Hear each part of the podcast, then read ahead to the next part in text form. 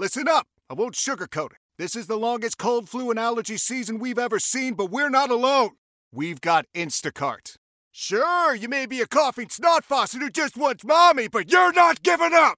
Not when cold medicine, fragrant herbal teas, and honey shaped like bears can be delivered through Instacart in as fast as 30 minutes! Now let's go win the sick playoffs! Daddy, I just want my soup. Oh, sorry, Sport. App says it'll be here in, in a few minutes. Hm, Instacart for the win.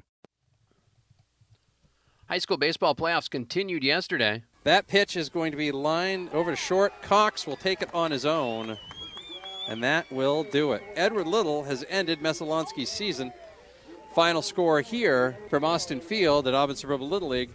Edward Little 4, Messalonskee 2. EL beat Messalonskee by a final of 4 to 2. They move on. They'll face the winner of today's Mount Ararat Oxford Hills game, which you can hear on 92.7 OXO The Ox with a 3:30 pregame. Jared Norcross Plord with 11 strikeouts for the Red Eddies. Other games on Gleason Media today. Dirigo looks to continue their season against top-seeded Monmouth in high school baseball action. That will be a 3:30 pregame on 100.7 OXO The Ox. Oxford Hills softball battles Hampton Academy on AM 780 1450 Talk from Maine with a 3:30 pregame, and Edward Little softball host Cony also a 3:30 pregame on Z1055 and AM 1240. You can listen to all those games online and watch video of the Oxford Hills Mount Ararat game at mbr.org, Maine's best resource for sports. I'm Matty Beltwell, and that's your local sports flash.